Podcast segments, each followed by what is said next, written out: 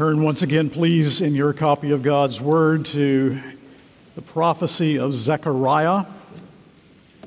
If you're new to the Bible, then just go to the first book of the New Testament, Matthew, and turn back two books to Malachi to Zechariah. If you missed last Lord's Day, I would ask that you please go back and catch it because the sermon set up everything that we will be doing in this series on Zechariah. the historical information that you need and so forth was, was, uh, was preached in that service. We'll read this morning in chapter 1 from verse 7 to the end of the chapter. But first, let's go before the Lord in prayer. Our Father, we have seen just this morning the covenant faithfulness of our God.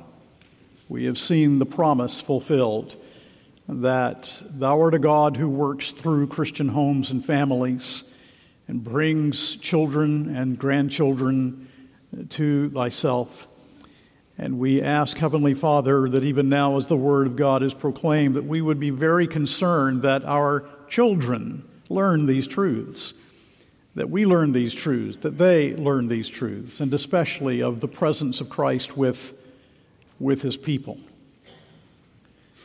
Humble us, Heavenly Father, before the truths and realities that we find in the book of Zechariah, and especially fill our hearts with the hope that it inspires, that hope that dwells within, within our hearts by faith in Jesus Christ our Lord. And we ask, Heavenly Father, that even though the people of God will be encouraged, that those who are still in the world, with all of its depressing worldview, will be drawn to the Savior, the Lord Jesus Christ, who is the only one who can redeem sinners. There is no other. And Father, we ask thy blessing upon us now as we turn to this portion of Scripture, inspired of thee unusual in form, but calling upon us to think and meditate upon thy truth. Hear us, we pray, in Jesus' name. Amen. Please take your copy of God's Word and stand. Chapter 1 of Zechariah, beginning with verse 7. This is the Word of God. On the 24th day of the 11th month, which is the month of Shevat, in the second year of Darius, the word of the Lord came to the prophet Zechariah, the son of Berechiah, son of Iddo, saying, I saw in the night, and behold, a man riding on a red horse. He was standing among the myrtle trees in the glen, and behind him were red sorrel and white horses. Then I said, What are these, my Lord?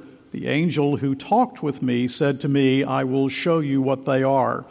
So the man who was standing among the myrtle trees answered, These are they whom the Lord has sent to patrol the earth. And they answered the angel of the Lord who was standing among the myrtle trees and said, We have patrolled the earth, and behold, all the earth remains at rest. Then the angel of the Lord said, O Lord of hosts, how long will you have no mercy on Jerusalem and the cities of Judah against which you have been angry these 70 years? And the Lord answered gracious and comforting words to the angel who talked with me. So the angel who talked with me said to me, Cry out, thus says the Lord of hosts, I am exceedingly jealous for Jerusalem and for Zion, and I am exceedingly angry with the nations that are at ease. For while I was angry but a little, they furthered the disaster. Therefore, thus says the Lord I have returned to Jerusalem with mercy. My house shall be built in it, declares the Lord of hosts. And the measuring line shall be stretched out over Jerusalem. Cry out again, thus says the Lord of hosts. My cities shall again overflow with prosperity, and the Lord will again comfort Zion and again choose Jerusalem. And I lifted my eyes and saw, and behold, four horns. And I said to the angel who talked with me, What are these? And he said to me, These are the horns that have scattered Judah, Israel, and Jerusalem. Then the Lord showed me four craftsmen And I said, What are these coming to do? He said, These are the horns that scattered Judah so that no one raised his head, and these have come to terrify them, to cast down the horns of the nations, who lifted up their horns against the land of Judah to scatter it. The word of the Lord. Please be seated. People of God, repent. This was the word of the first six verses of Zechariah, as we saw last time. The first message that the prophet Zechariah was called to bring to the people is that they must repent of their spiritual lethargy and their lack of zeal for the kingdom of God. And so the word of the Lord to us also is to repent of spiritual lethargy and for our lack of zeal for the kingdom of God. They must make God's priorities their priorities. They must get up, build the temple, because God is about to renew among them the messianic hope. And hope, that's the prevailing message of Zechariah. Unrepentant hearts cannot be filled to overflowing with hope. Hence, the preaching of repentance must be first. Now the prophet can bring the message of hope that characterizes the book, and he does that with a series of eight visions that the Lord has brought to him, which he writes down for our benefit. Encouraging visions that we might have hope before us as we live our lives for him. We're only looking at two today, but some think these two are actually one, that beginning in verse 18 to the end of the chapter, you have an addendum in any case, they're very closely related. Now, these visions are very unusual to us.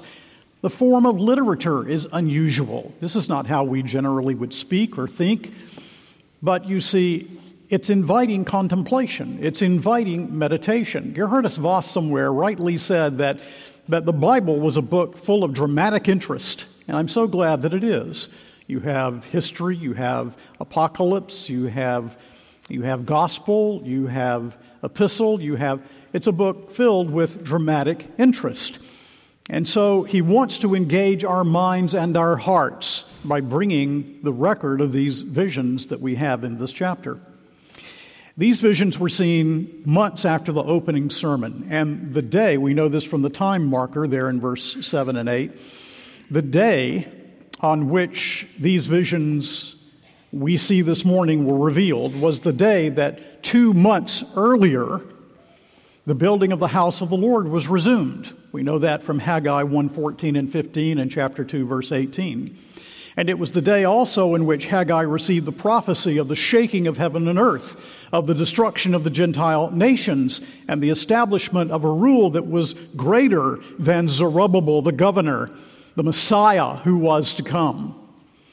And so these visions were to encourage God's repentant people in the truth that God had not forsaken them, though they are lowly, though they are despised by the world. God will not forsake his people. He will not forsake his covenant. He will not forsake his heritage. He will never leave his people and will never abandon his purpose of grace. There's no wretched Pelagianism here. It's all of grace from first to last. Now, the first thing we need to do is just survey the scene. So that's first, surveying the scene. What did the prophet see? Well, this prophet sees, it's a vision, not a dream, that God gave him. He sees a rider of a red horse among the myrtle trees. Literally translated, it would be in the bottom. Here it's translated in your ESV, in the glen. Look, behold, and he sees this rider astride a red horse. We later learn that the writer is identified as the angel of the Lord. And then there's another angel, however, not to be identified with the angel of the Lord, who is the interpreting angel. And behind the rider on the red horse are other horses with their riders, though the riders are not mentioned because the rider on the red horse is the truly significant figure. They are sent on a reconnoitering expedition throughout the earth. They're on patrol and the prophet asks in verses 9 and 10, What are these, my Lord? The angel who talked with me said to me, I will show you what they are. So the man who was standing among the myrtle trees answered, These are they whom the Lord, Jehovah, has sent to patrol the earth. And then in verses 14 through 17, we have God's purpose for this vision. God's meaning in it all, what He's really trying to strike home to the hearts and lives of the people of God, and even us this morning.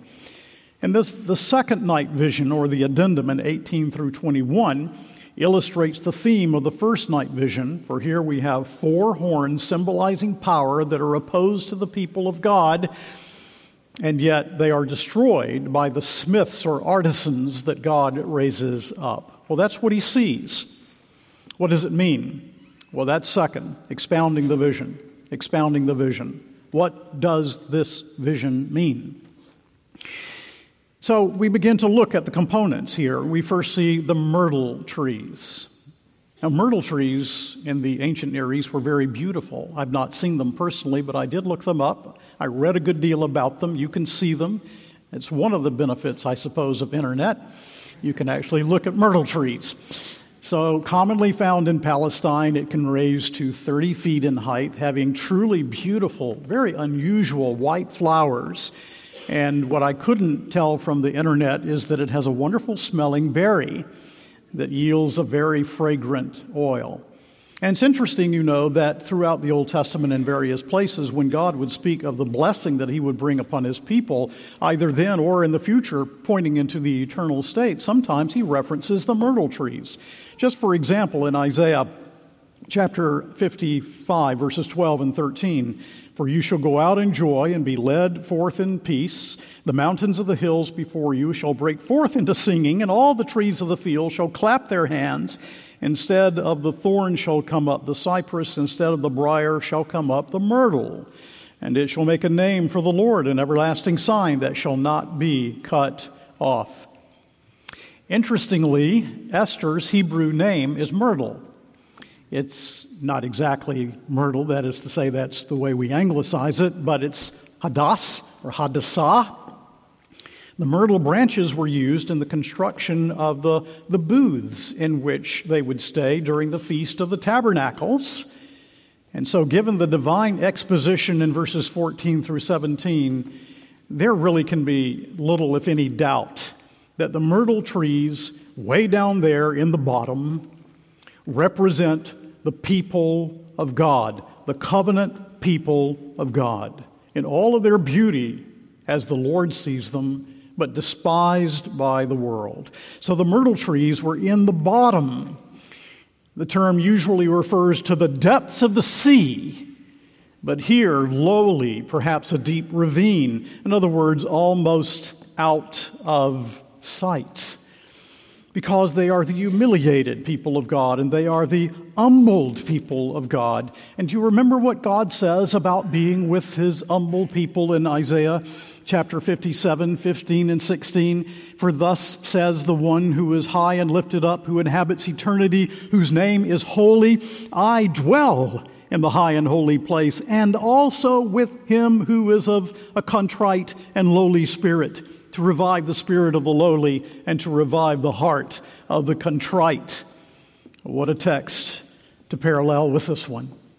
Because you see, visibly speaking, what is the church compared to the nations that surround her? Lowly, near extinction, despised, in the ravine, almost undetectable on the world scene, not great, not grand, not influential as the world counts influence.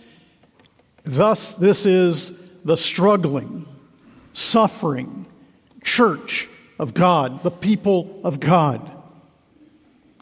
And T.V. Moore also indicates to us that the berry of the myrtle, he says, gives its richest fragrance only when bruised. It is possible that that fact plays a part in the description that we have here. But the church in her Old Testament form, as we have it here, remember there's one people of God through all the ages. The church in her Old Testament form was not alone in the midst of the church that broken church, that bruised church, that dejected church, apparently insignificant church. Right there in the midst is the rider on the red horse. So, who is this rider on the red horse? Well, it's distinguished from the interpreting angel, as we have seen. The one among the myrtle trees answers the interpreting angel, and in verse 12, the rider on the red horse is identified as the angel of the Lord. Who is the angel of the Lord? Well, had we time, I've actually done this in classes here, but had we time, we could begin to trace this from Genesis and into Exodus and into Joshua and all the way through to Malachi. Had we time to trace it through the Old Testament scriptures, we would find that the angel of the one Lord is one who is distinguished from the Lord, but also completely identified with the Lord. To him, divine attributes are ascribed and so he is not a created being, an angel in that sense. Here, angel does not mean created being, but he is described in Malachi as the messenger. The word messenger and angel are the same, the messenger of the covenant. In Genesis 31 13, just for an example, the angel of the Lord is an object of worship. I am the God of Bethel, says the angel of the Lord. And so, who is this? Well, the Old Testament is unintelligible apart from the doctrine of the Trinity, that there are three persons in the Godhead the Father, the Son, and the Holy Spirit. These three are one God, the same in substance, equal in power and in glory. You cannot understand Old or New Testament apart from God's revelation of Himself as triune. And this is a pre incarnate appearance of Christ in this vision. This is a pre incarnate Christophany. This is an appearance of the Lord Jesus Christ, the second person of the Trinity, before he became incarnate, born of a virgin, that he might die for our sins. Who then is the rider on the red horse? The rider on the red horse is the second person of the Trinity who would become flesh for us. Who is the rider of the red horse down in the bottom with his precious people, the persecuted people, the despised people of God? It is the Lord Jesus Christ who is in the midst of the myrtle trees, in the midst of the beautiful to him but despised by the world myrtle trees, way down there in the bottom, in the most insignificant place as the world counts significance. As for the colors, just to say in passing, the colors of the horses probably indicate the work that they were to accomplish, so that red represents, as it often does in Scripture, the judgment of God, the sorrel, a mixture of red and white, and the white, a symbol of victory, as we saw in chapter 6, verse 2 of the book of Revelation. So these other horses are sent on this reconnoitering mission. And in verses 10 and 11, we read So the man who was standing among the myrtle trees answered, These are they whom the Lord has sent to patrol the earth. And they answered the angel of the Lord who was standing among the myrtle trees and said, We have patrolled the earth, and behold, all the earth remains at rest. So he sent a patrol throughout the earth, possibly the entire earth, or perhaps it means something more localized, the nations that have persecuted the people of God. The message with which they return is essentially that everything is well with the nations, that the nations are at rest. Wait, how can that be?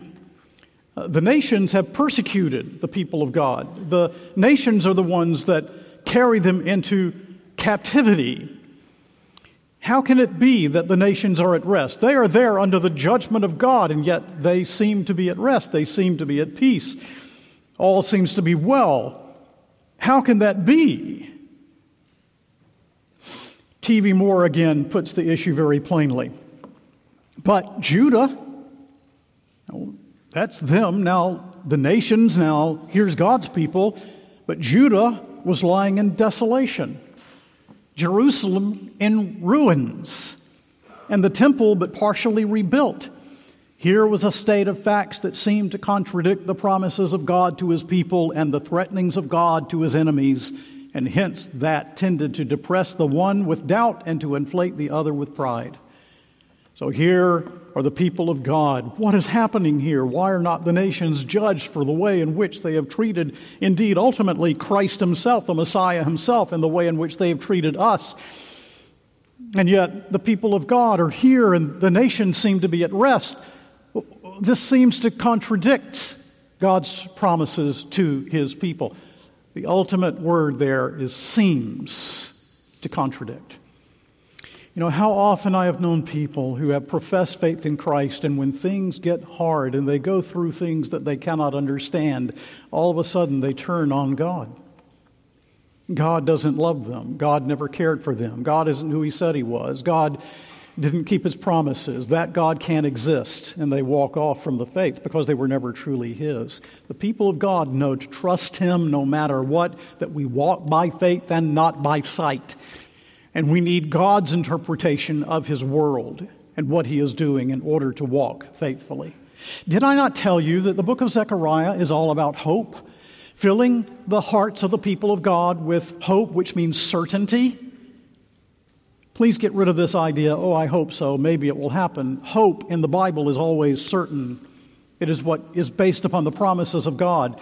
Repentant and hopeful hearts. Repentant hearts are filled with the certainty of faith. Repentant hearts live upon the promises of God. In other words, repentant hearts live and hang upon His Word.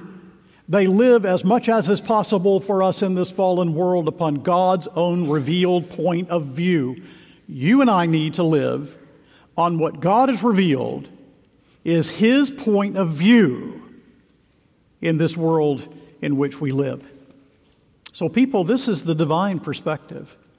And I must tell you, I, I couldn't help but think of Henry V, Act 3, when I was reading this passage.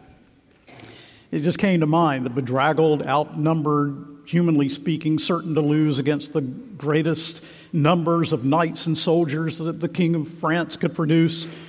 But then Henry says, We are in God's hands, brother, not in theirs. March to the bridge. It now draws toward night. Beyond the river, we'll encamp ourselves, and on tomorrow bid them march away. How much more can we say? Take up the full armor of God, believe His word, no matter the foe. In Christ, we are more than conquerors through Him who loves us. How important it is, how essential to live on the divine perspective that not only we will win, but we have won in Christ. Then, as we see this vision unfold, the truly amazing takes place. The angel of Jehovah, whom we have identified as the second person of the Trinity, a pre incarnate Christophany appearance of the Lord, the angel of Jehovah, the messenger of the covenant, the Son of God, who would die for his people, who would disarm his and our enemies and foes, who would rise and ascend, anticipating this victory, the angel of Jehovah himself intercedes for his own people. And he cries out, How long? That speaks of faith and the future deliverance of the people of God. It's not how long, I can't see why you're not doing something right now, but it's how long because I know it's coming, I know it's going to happen. How long? I couldn't help but think of the, of the souls under the altar in Revelation 6 who cry out, How long, O God, holy and true, wilt thou not avenge thine own elect? And so, confidently appealing to, and get this, he appeals once again to Yahweh Sabaoth, to the Lord of hosts, to the Lord of armies. That expression that is used 53 times in this little book of Zechariah, confidently appealing to the Lord of hosts. He bolsters their consolation and their confidence. And he responds in verse 13. God says, Well, let's read 12 and 13. Then the angel of the Lord said, O Lord of hosts, how long will you have no mercy on Jerusalem and the cities of Judah against which you have been angry these 70 years? And the Lord answered gracious and comforting words to the angel who talked with me. So that in all of their desperate need, in all of their feebleness, in all of their confusion, Christ intercedes for them. Verse 12 gives them comforting words. Verse 13. And let me say, in all of your desperate need, Christian, in all of your feebleness, in all of your confusion, Christ intercedes for you. He intercedes for us, one people of God through the ages. And so, in this intercession, the angel of the Lord complains of the delay. In other words, he calls for the sure vindication of the church that will come. And he intercedes for mercy because all through this is the mediation of Christ, and his mediation, his intercession, will see us through. And we are all one party in the covenant when we are before the Lord in our covenant head, Jesus Christ. His covenant mercies are secure for us. So, what is true of God's people is true of you also. Listen, what is true of God's people is also true for you individually as a believer in Christ. Elected by God, redeemed by the Son, it is true for you. We share God's, Christ's destiny. His entire body will be with him in the end. Not one of his blood bought saints will be lost. And so we can turn to a place like Romans 8 and we see what to expect as children of God in this world tribulation, distress, persecution, famine, nakedness, peril, sword, as are experienced by many of God's people in the world even now. And we turn to verse 31 of Romans 8. What shall we then say to these things? If God be for us, who can be against us? This is God's point of view. So never can it be said that Christ came to save a soul and failed. And Satan will never be able to say, God elected that sinner. Christ died for that sinner. The Holy Spirit called that sinner. Christ interceded for that sinner, but I will have him in hell. He will never be able to say that. You see, people of God, just leave, leave me when I have God's perspective on it all. Leave me there in the bottom among the myrtle trees with the rider on the red horse, with Christ my intercessor. That's where I really want to be. But you see, the problem that we often face in the church today is that Many don't want to be down there in the bottom, insignificant in the world's eyes. They don't want to be different from the world. They want to amalgamate with the world. They want to culturally accommodate in order to win the world. And when that happens, the world wins the church. We don't win the world.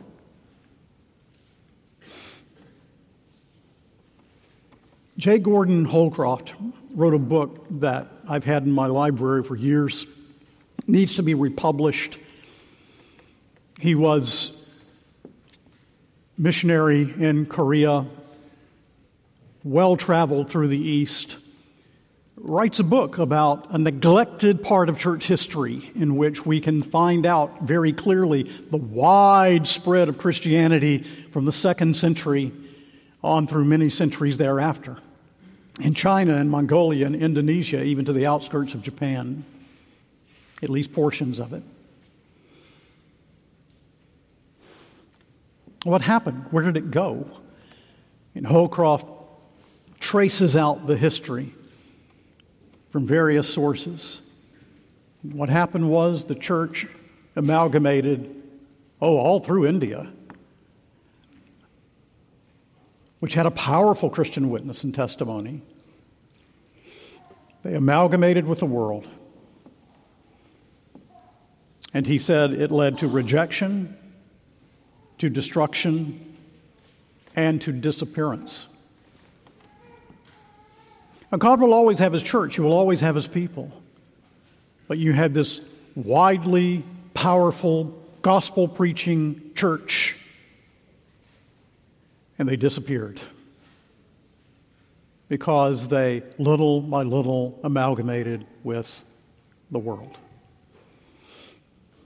Calvin writes in one of his sermons, not on this text, but on the suffering persecution of the people of Christ. Listen to what he said. And this is in the time of the Protestant Reformation. We're having a, we're having a Reformation conference in October. Are we so sensitive that we cannot bear to suffer? asks Calvin. In that case, we must turn our backs on God's grace through which He has called us to the hope of salvation. For to belong to Jesus Christ and to be trained by much affliction are two inseparable things. To be made like God's Son is something we should value much more than we do. The world, of course, thinks it a reproach to suffer on account of the gospel. Since, however, we know that the unbelievers are blind, should our eyes not be better than theirs? It is shameful to suffer at the hands of those who sit in the seat of judges, yet Paul shows by his own example that we may glory in Christ's sufferings, for by these marks God recognizes us as his people.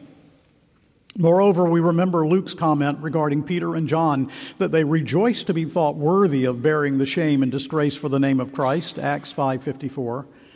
There you have two contradictory ideas, shame and worthiness, because the world in its folly, judges irrationally, and thus represents God's glory as dishonor.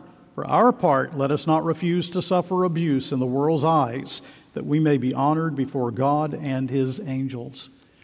It's all a matter of being God centered rather than man centered, Christ centered rather than self centered. Well, we must move on. The third thing, the divine purpose of the vision. And let me just give you these things. God says, I'm giving you this vision because I want you to see some things. I want you to understand some things in the heart. The purpose of this vision.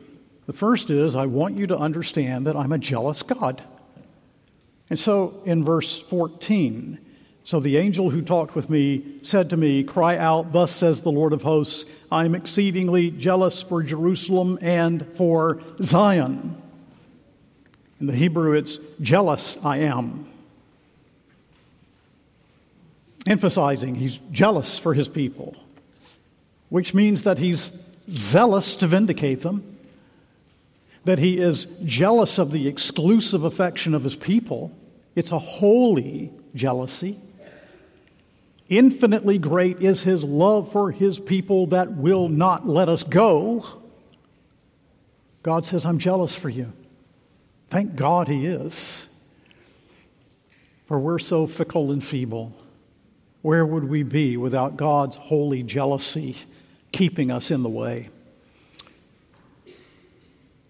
But also, among the purposes of this vision, he wants you to understand God will yet punish his enemies, the enemies of his church.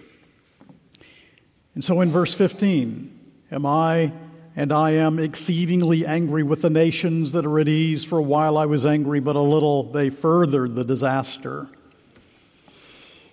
Now, they did God's bidding ultimately, accomplishing his purpose. The wrath of men shall praise him. They sent, I'm talking about this attitude through history, they sent his son to the cross, but through it the Lord had decreed to save his people.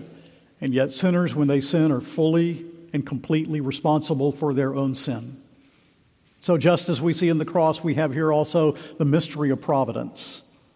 Those who mocked and taunted and furthered the suffering of the people of God will be eternally punished if they are not first converted.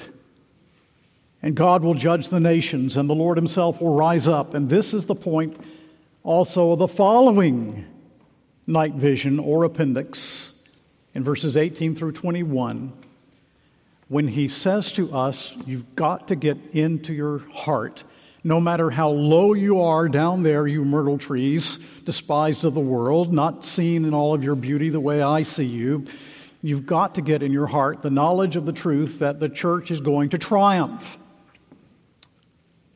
So he saw these four horns representing the power of the world against the church, ruthless and cruel, that scattered the people of God. When you think of the horns, you have to think of the animal too. He's not saying think of horns alone. So you think of rams, probably. Rams with their great horns, butting and, and killing and cruel and angry. And the ram's horns are some other beast. God's smiths then are sent, and they do the job that the Lord ordains through history to remove the persecutors. As Kliefoth says, is quoted in Keil and Delitzsch, the four smiths symbolize the instruments of the divine omnipotence by which the imperial power in its several historical forms is overthrown. And so the judgments of God are in history. He overthrows those who persecute the people of God. The Lord takes note of everyone who would destroy his people, and he takes note of his people who are persecuted. As one of the old writers says, for every horn there was a cleaving artificer to beat it down. For every enemy there was an antagonizing instrument to counteract it already provided by God. You see, God really is the Lord of history. He really is working in this world that we see to be so chaotic. And I want you to notice in verse 21 the word terrify. He says in verse 21, And I said, What are these coming to do? He said, These are the horns that scattered Judah, that no one raised his head, and these have come to terrify them, to cast down the horns of the nations who lifted up their horns against the land of Judah, and to scatter it. Now, I find the word terrify terrifying, frankly. Because this is God, the infinite, eternal God. This is Jehovah speaking. This is the Lord of armies saying that he will terrify those who have mistreated and abused God's people. If you're here and you're lost, you're in one of these two groups. You're either, you're either lost or you're saved. You're either in the nations that will perish those who raise their, their, their voices and hands and hearts against the church, or you are a part of the people of God through faith in Jesus Christ.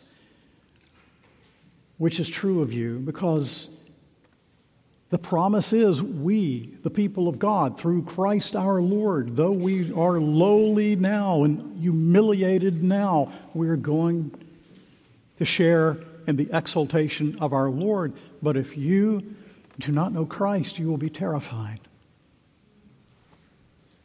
And that terrifying judgment of God will be forever.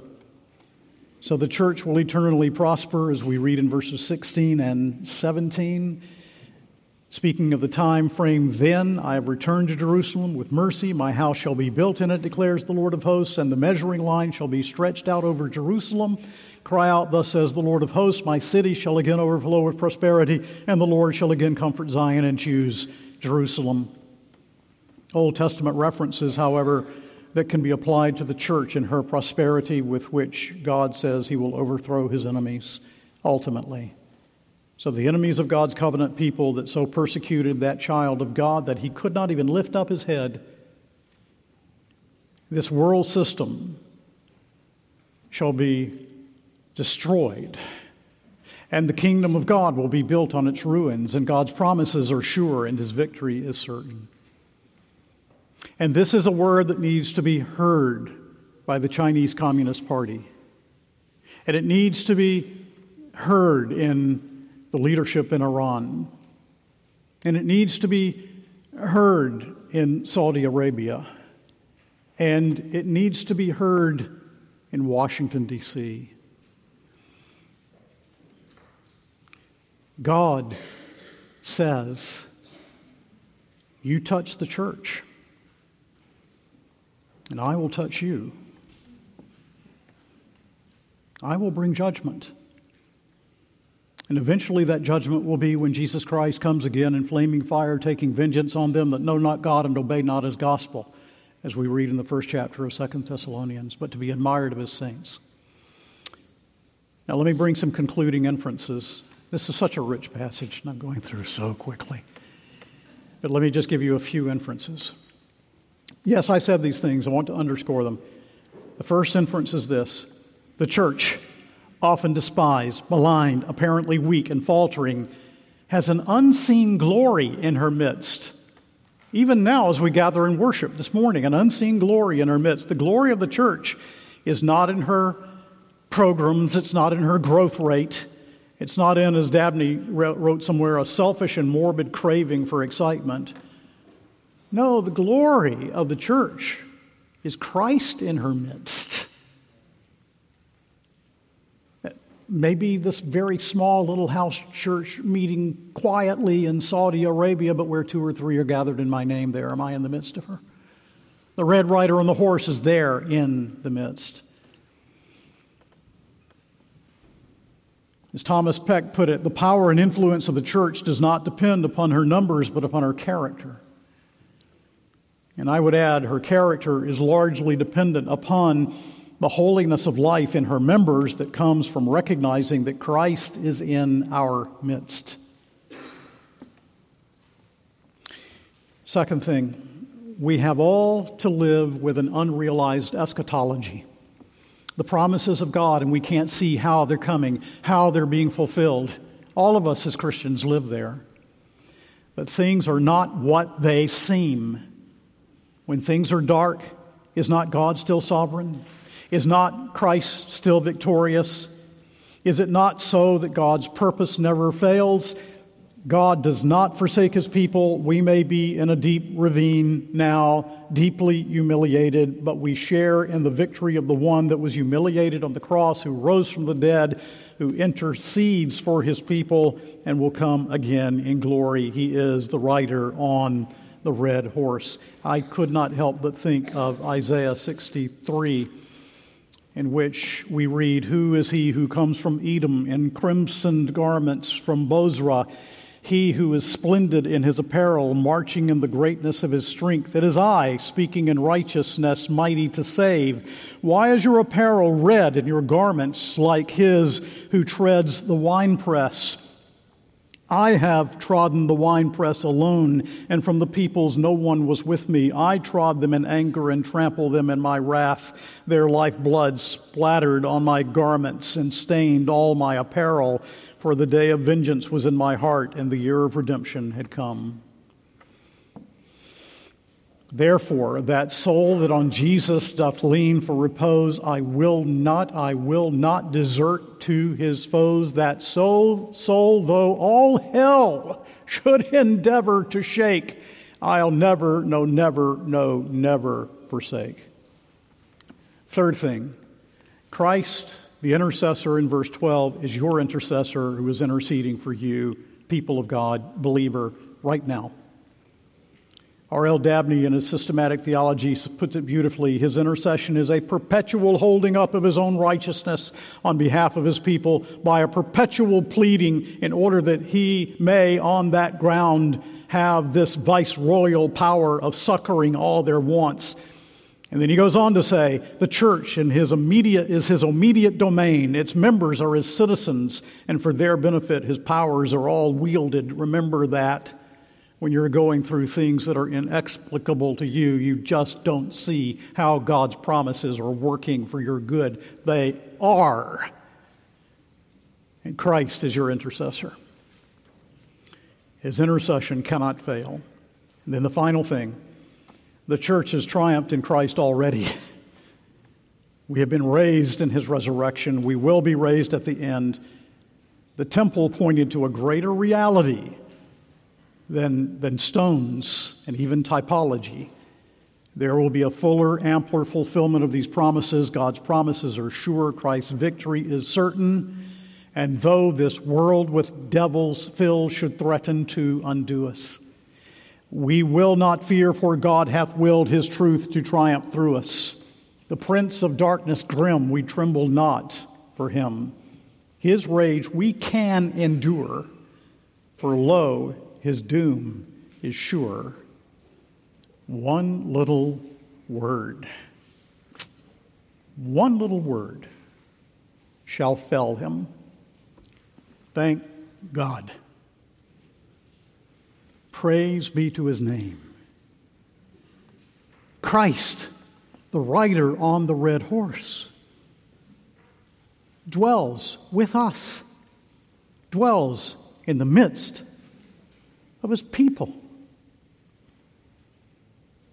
Did I not tell you Zechariah was all about hope? Be filled with hope, people of God. Your Lord reigns. Amen and amen.